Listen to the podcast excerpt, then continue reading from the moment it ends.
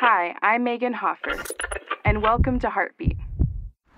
Ugh, I could not believe that someone could be so clueless to drive 10 miles under the speed limit. I couldn't go around them, and I was in a hurry. They needed to be taught a lesson. I was fuming. Then suddenly, they pulled onto the side of the road to let me pass. It was about time.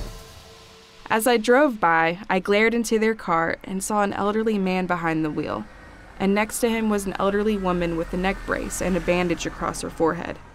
I was mortified. I had no idea what had caused her injuries, but the last thing they needed was my aggression on their tail. I started praying for that couple and asking God to give me patience and empathy for my fellow drivers. Can you relate? Heartbeat is brought to you by the Salvation Army.